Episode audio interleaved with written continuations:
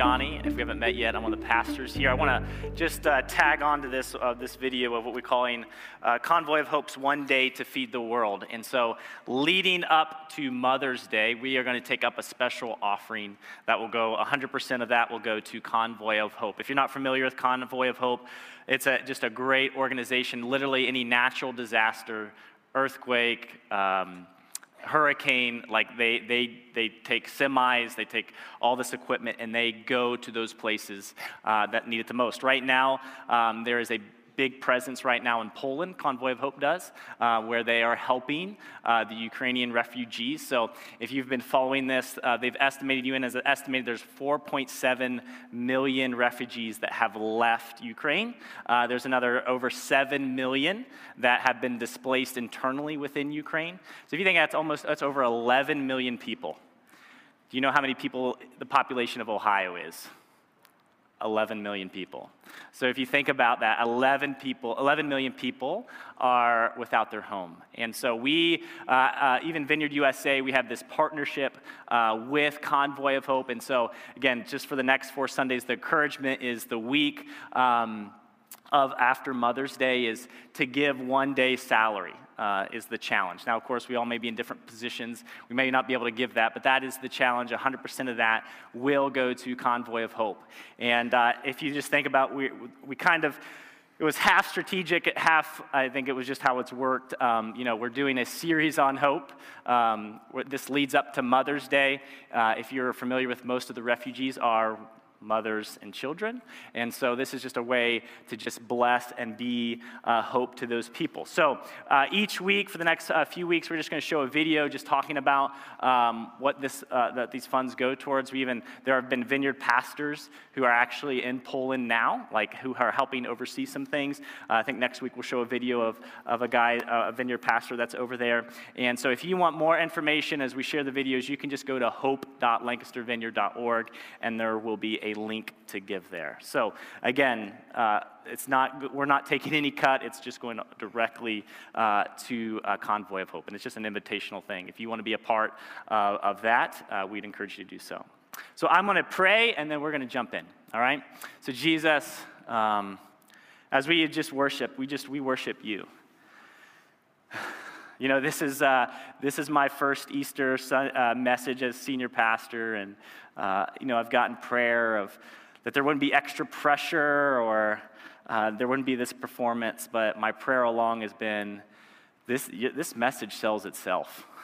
Uh, um, if I have to, if I have to bring this thing to life and make it special, then uh, we don't have much hope. um, Jesus, this message is, uh, is, is, is, it's a message of itself. And so my prayer is, Holy Spirit, would we just have our hearts uh, open to receive this message, to see uh, more of what you have for us in this message, of, of this hope that we have in you. Um, and I pray just power on this message that there would be just a real tangible experience and presence of your power. I pray for our kids as well, as they hear about Jesus and the empty tomb, that they too would encounter uh, the risen Jesus in their life. In Jesus' name we pray. Amen.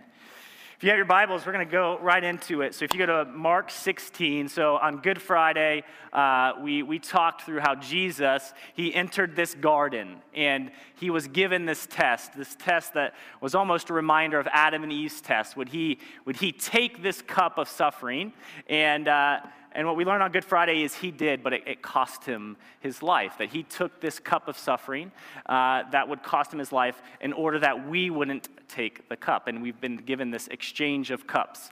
Uh, this cup of suffering he, he took, and in, in, his place, he gave us uh, his cup of his blood, uh, as what we talk about communion. But we're going to continue the story.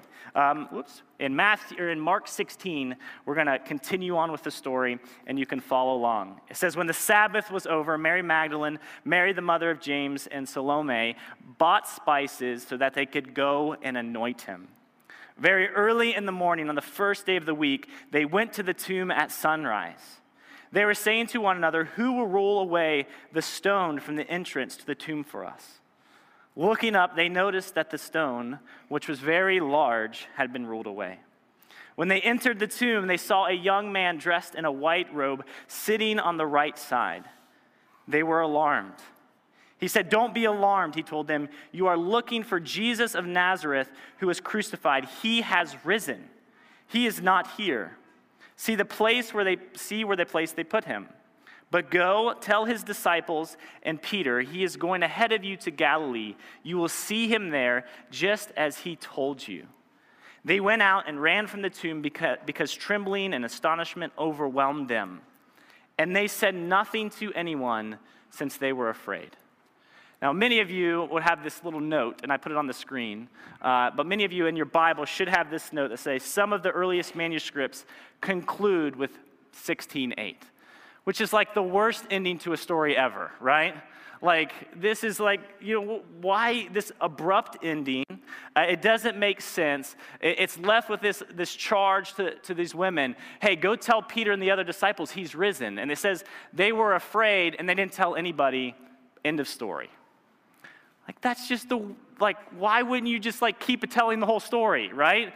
Like, how Jesus, how they encountered Jesus, how they eventually did go tell the disciples. I mean, Mary and John, when John wrote his gospel, he includes the story of Mary actually encountering Jesus uh, at the tomb. She thought he was a gardener, and, uh, and, and why not include that? Like, it just doesn't make sense. Like, Mark, did like one of Mark's kids, like, just accidentally call her on that last page or something? Or did they run out of toilet? Like, why is this abrupt ending? And so later on, what they think is, uh, you know, the early church, after maybe a couple hundred years, like, this just the ending doesn't fit. They looked at the rest of the other letter, letters and they kind of filled in an extra little ending. And uh, some scholars, they kind of debate why end like this? But the question in some of scholars is what if this was intentional? Like, what if Mark wanted you to leave in this tension of both hope and fear? Right? Because that's many of our experience probably on this earth, right? There's this episode of hope. He is risen, he's not there. It doesn't say that they even saw him. It's this aspect of hope, but for, for the women, there was this fear. Is it was, which was going to win out? Is, is hope going to win out or is fear going to end or win out? And that question, it kind of leaves for the readers, and I think for us, is there's these hope and fear. What is going to win out in our lives? Like we get to kind of finish this, the story of hope and fear. Psychologists actually believe there is a link between hope and fear, that they are both motivators. One uh, towards something and one away from something. Both cause uh, anticipatory uh, physiological responses, which means your body kind of reacts the same way in both hope and fear, that you kind of get the sweaty palms, the sweaty pits, which is what I have right now. Um, you know, there's this expectation, yet there's uh, this fear. There's this uh, excitement, this anticipation. Hope would say it's this anticipation of a future that is better than the present. Fear would say there's an anticipation, a future that's worse than the present, right? How many of us want a, a future that's better than the present, right? That's hope. And so there's this link between hope and fear. And hope has this power. I'm going to pick on my Browns fans because, right, hope has this power. I see it every April, right? Around the draft, they, they think if we just draft the right people, we're going to the Super Bowl, right? If we make these trades. But I could tell you, hope and fear, they, they are linked. I can share a story. Um, so, um, in 2016, the birth of our first son, um, we are, you know, a little hippie-ish. We, we did a home birth, and so we are uh, at home in a birthing pool, a nice little jacuzzi tub in our living room. It's a it's an actual birthing tub, and and so we are. Uh, there's this anticipation, this expectation, right, of of getting to meet my son for the first time. Yet there is some fear, right? Like, what if things go wrong? And at one point uh, during the birth, uh, my wife uh, turned uh, away from the midwife, and there's my son just like floating in the water. And, and I had to like grab him, I pick him up, and, uh, and there he is. And I, I give him to the midwife, and there's this anticipation. Is he going to breathe, right? Is he going to make his first breath? After I changed my underwear and uh, was going on, um, we got to meet my first son, right? And I got to experience what that is like. But the, the problem is, you know, um, sometimes we just think of hope as optimism, right? Just optimism that circumstances will come together and things will work out. But what I'm going to challenge us in this series and this morning is that hope goes even below the surface to the source of our circumstances. How do we have hope that goes below the surface that's like this source of everything in the life? How can we even make sure that that source is like certain? Like we can really give our life to this hope, right? Because I don't know about you, all of us, I'm sure, experience fear. Fear of, I mean, obviously, in the past few years, there's, we went through a pandemic and just fear of our health and our loved ones, our jobs, finances. And currently, you know, uh, just when we thought, right, we're, we're getting beyond this, right, there's, there's even talks of rise of cases. But even then, right? Um, there's this invasion into Ukraine, and now there's this threat of World War III and inflation and all these things, right? We, how do we navigate fear, and how do we have a source of hope that transcends all of our fears? How does hope win out in our life? Because I don't want you, I don't want to have a misplaced hope, all right? I got a awful admission, all right? I, I have to, I hate having to admit this because my street cred is going to go out the window. Um, but I'm a 90s kid, and I used to like beanie babies, okay? And so every Easter, I was hopeful that, I mean, somebody, how many had beanie babies, right? I mean, come on, I'm not the only one. So, anyway, every Easter, it reminded this, because every Easter, my sister and I where we would just be excited and hope that we got beanie babies uh, for Easter in our Easter basket. And then my mom would make us like put on our Easter outfits that she got us, and we'd sit on this piano bench, and she would take our picture of our new beanie babies, right? And uh, so we did this up until I was in high school. No, I'm just kidding. Um, but we, uh, we would, uh, but our hope was, man, we're going to make money off of these, right? We're going to collect these. We're going to stand in line. We're going to get the, the one beanie baby that's worth all this money. Um, there was this hope. And I remember I read one family. One guy spent $100,000 on beanie babies. Um, made his kids go to McDonald's to get all the, you know, the small little beanie babies. Um, and if you're familiar with beanie babies, what eventually happened? All of you got like a, a, garbage bag full of beanie babies somewhere in your attic or something, right? The price plummeted, right? Here's the thing I don't, I don't want to hope that's like a beanie baby hope, right? I don't want to live a life of a misplaced hope. How do we have this certain hope uh, that transcends, again, all the fears that we go through? To answer that question, we're going to go to 1 Peter. Um, we're going to read just one of those, uh, one of those disciples, Peter. Um, he goes on to encounter Jesus, and he becomes like this leader of the church. And um, and sometime later, he decides to write this church, which is like in modern day Turkey.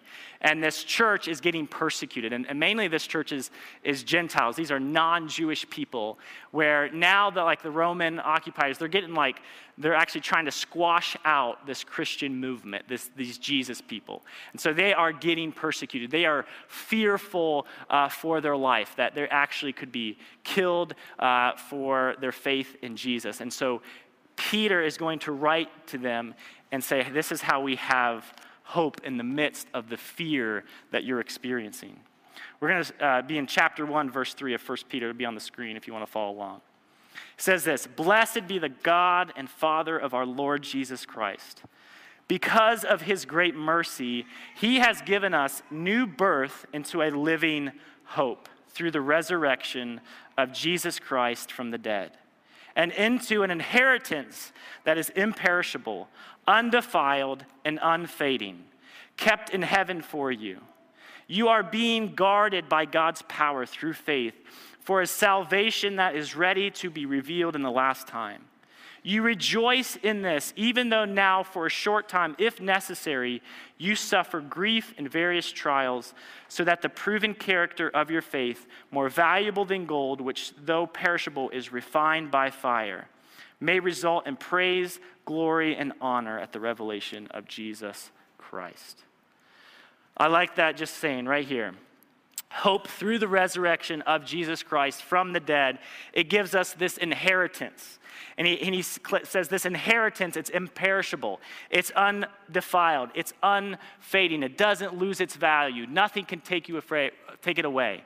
We have this future hope. It's because of the resurrection, right? We have this future hope. And this is what it means to be follow Jesus. The, the resurrection points that death is not the end, right? That, that we're, there is a hope for the future. All right?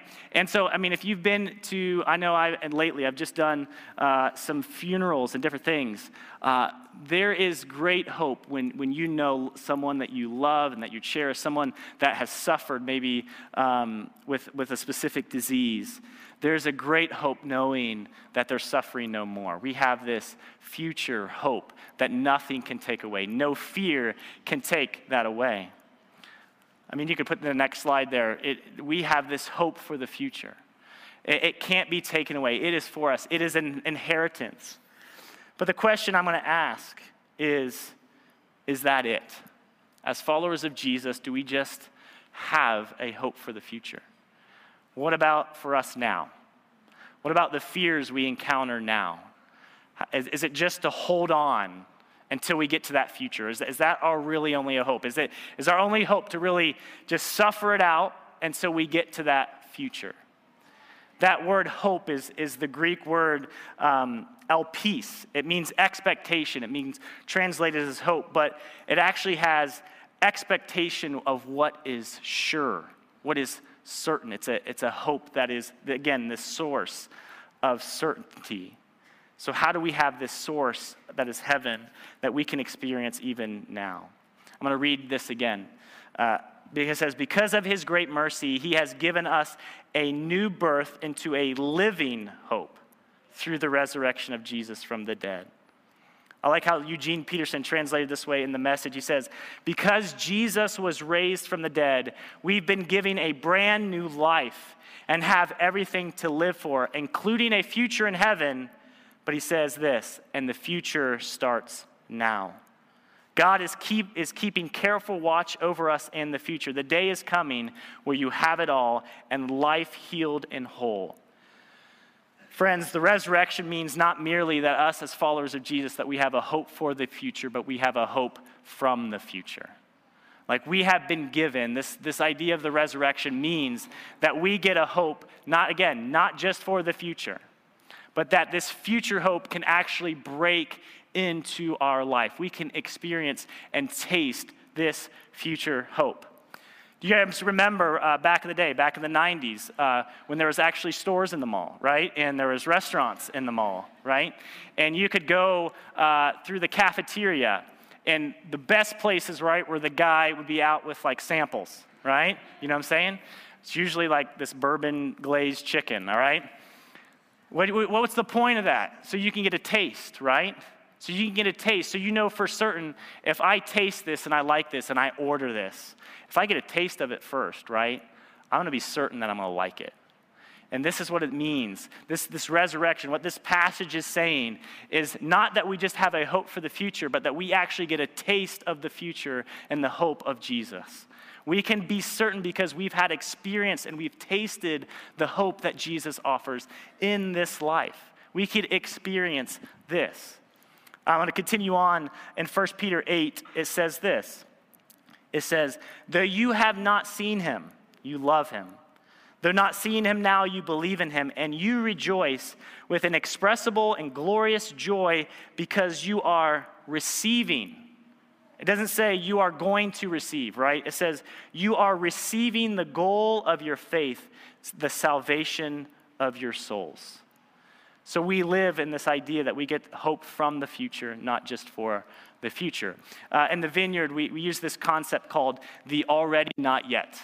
All right, if you've ever heard us, if you've been around, if you're around in the future, you're going to hear this over and over again uh, that this idea of the kingdom is breaking into our now. So for most people, I'm going to put this graphic on the screen. Uh, for the first, for most Jewish people, they saw the world in two different worlds, right? They had this present age, uh, age of uh, what we call the earth, the world, the age of sin and death. And their hope was a Messiah would come and they would bring the people into the age to come, or what we would call heaven or the kingdom of God. There was this hope in this Messiah to, that they would go from one, um, one world to another. And I think in the Christian context, we've held, we've held on to this. Uh, this mindset where we just believe by the cross, through the resurrection, that one day we're just going to leave this earth and then we'll go to heaven. And, and that's the story of the gospel.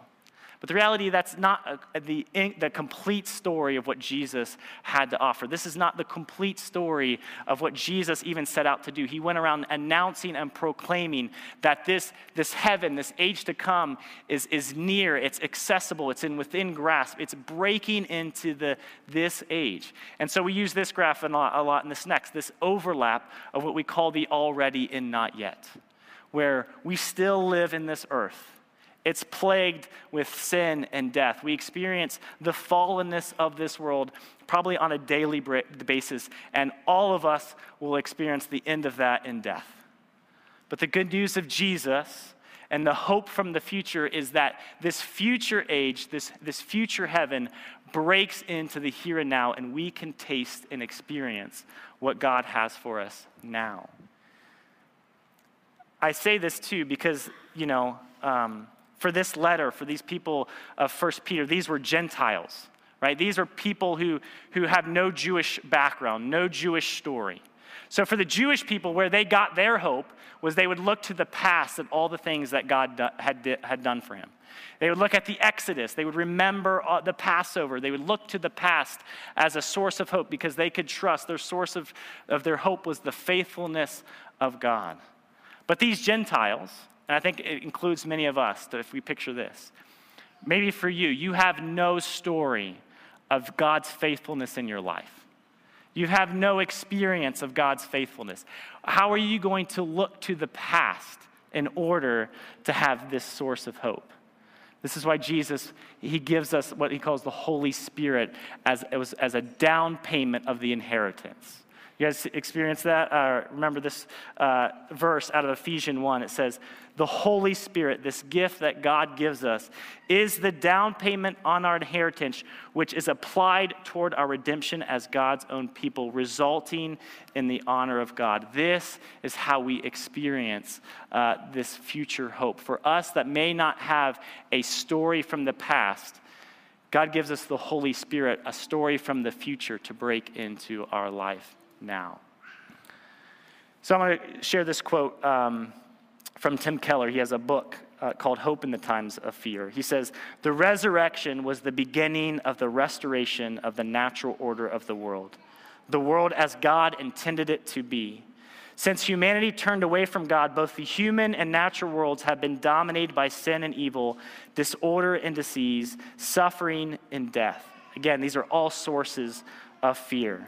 But when Jesus rose from the dead, he inaugurated the first stage of the coming of God's power into the world to restore and heal all things.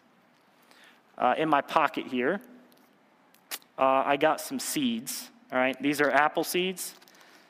So you can laugh, call me Johnny Appleseed, I get it. All right, living up to my name. But the reality is, right, for many of us, right, we've been given us, when we say yes to Jesus. We've been given the seed that comes from the future, right? And, and, and the reality is, as followers of Jesus, if we just say, okay, I've got my seed, I'm going to wait until heaven for this thing to blossom and grow into my soul, right? We're going to miss out on what God wants to do right in the here and now. The reality is, if we trust in Jesus, if we say yes to Him, if we, if we believe in this resurrection, just like this seed, this seed has all the capabilities of, of coming to life it can come into the life of our souls. It can bear fruit in our life, no matter if it's in our relationships, our emotional health. If you look at even the injustice in this world, we can be and embody this future seed, this future hope. We can experience that in the here and now. We have a hope, again, not just for the future, but a hope from the future. So, how do you experience this? How do you, how do you live out this future hope in the now? Uh, I just have a few things that I, would encourage you to do, just some things that, I, again, I would encourage all of us to, to do and just within this series. And, and one of those, the first thing is, is just to continue uh, coming back to each Sunday of this service. Um, you know, we are going to be doing this series for the next, this week and the next three weeks. We're going to talk about hope in the midst of fear. Because it is one thing, right, to believe the resurrection really happened right? It is one thing to believe, okay, yeah, Jesus really rose from the dead, but it's another thing to believe, but also to know what it means, right? To know what it means for our life. Or as Phil preached, uh, you know, last week, so what, right? What is the so what? And so we're going to talk through how this future hope can impact, again, our emotional life if we're navigating depression, if we're navigating anxiety, these things that continue to rob us, the fears, um, we're going to talk through that. We talk through relationships, the broken down of relationships, uh, and even just the injustice, the stuff we're experiencing just in our world. How does this future hope impact those three things? I'm going to send out just a little devotional. If you text the word hope uh, to our, our phone number, 740 689 8463, don't worry, I'm not going to like text you. We're not going to bombard you. It's not going to be like the worst group text ever, okay? Um, it, it, we're just going to send you a little devotional midweek uh, just to again remind you of this hope. And this third thing is, is just a practice that uh, I want you to, to uh, um, to try on is this idea of waiting on God. Uh, I don't know about you, but I hate waiting. Like, when I get a haircut, like, I want to go in, like, have them cut my hair, and then just walk out. Like, go to the doctor's office. I want to, like, go in, do the thing, and leave. I, I do not like waiting. Uh, but the Hebrew word actually means, can be translated, hope, can be also translated wait, to wait, to wait on God for the disciples after the resurrection, their first command after Jesus ascended was to wait on the Holy Spirit, to wait uh, for Him, to wait in His presence. Psalm 40, 31 says this But those who trust, the word is, again, could be translated those who wait or those who hope in the Lord will renew their strength right? You guys know this one. They will soar on wings like eagles. They will run and not become weary. They will walk and not faint. Psalm 39 7 says this Now, Lord, what do I wait for? Or what do I hope for? My hope is in you. See, as followers of Jesus, in order to live out this future hope, we have to see that God is the source of our hope. And we need, oftentimes, He asks us to wait to wait on Him, to wait on His presence. So I'd encourage you, even maybe starting out your mornings, just waiting on God. Could be five minutes, 10 minutes, whatever you, you have. Before you jump into a devotional, before you jump into a reading, just spend, spend some time waiting, waiting on God, waiting on His presence, inviting Him in, asking Him to experience um, His presence. I want to end here just with a story. So I, I told you about um, this experience of meeting my son, right? This, this experience of hope and fear. But there's a little bit of a backstory. Um, so my wife and I, we are uh, a couple weeks away from um, our 10 year anniversary. And um, after a couple years, we were ready for kids, and yet we couldn't get pregnant. Um, there's a few years, I think it was like two, I think it was a total of three years um, where we couldn't get pregnant. Um, a little more backstory uh, my wife had lost her cycle when she was 18, so for 10 years, uh, she did not have uh, her cycle. Uh, doctors told her that she would not be able to have kids, probably. Um, and so, uh, you know, but the weird thing is, is we had people tell us, give us, like, I had a dream about you, and we saw two little girls running around um, uh, the church. Um, and, and, so, we, all these people, like Jess had a word, somebody said, You're going to be a mom of many. And uh, I, I, tell you, in, in I, in the, uh, the summer and fall of 2015, we kind of really hit a low point uh, where we're like, we were really struggling. We were losing hope. We were both, we're getting fearful. And um, I just come on staff as a youth pastor and we took our, our youth to uh, this thing called, called Cloud Nine. And uh, so, Cloud Nine is this youth retreat with all different vineyard youth groups. And so, I'm in this breakout session, um, and there's about 25 teenagers in this, in this little breakout room. And it's me and another adult that are in this room and there's a lady there, and her name is Daniela. She's doing this talk on prophetic dreams and different things. And as she's teaching, she stops in the middle of her teaching and goes, Man, I get this overwhelming sense that someone uh, here, they're struggling to get pregnant. 25 teenagers, right? Probably not the best place to share that word, right? Like, you got to have some faith in that word. Like, that's got to be God, right? Um, is, is there Mary in here? No, just kidding. Um, and so me and the other guy are like, see, we don't like make eye contact with each other, you know, because we're the only one adults.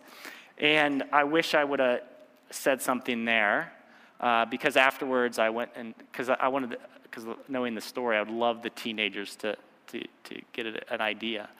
And so afterwards I said, I think that's for us. My wife is actually here. Um, and so later on the session, she came and she prayed over us. And uh, that was like October 20 something. Exactly a month later, on my wife's birthday, we found out she was pregnant. Um, I share that again, and I know that's a sensitive subject. And that's not even the means to the end, but for me, that was a future hope breaking into my present. That was this idea of the Spirit of God coming alive in my life and tasting and experiencing like this is what God has for me and that He can experience that now. And I've been ruined by that. I've been ruined by this experience the, that this thing, this seed in our life, it, it can grow and it can bear fruit. And, and here's the reality when we, when we live this out and we live with this future hope for the now, here's the thing it, it can face anything from the not yet right? It, it, can give us hope for anything we encounter in the not yet. And, and this is my hope is for people. This is, this is uh, just something that's been clarity for me is, is I've been put on this earth so people can encounter the good news of Jesus and to experience the good news of his kingdom in the here and the now. And that's what I want our church to experience. Is they get a taste, they get a little sample of what God has for them, and they give their life to this, this hope.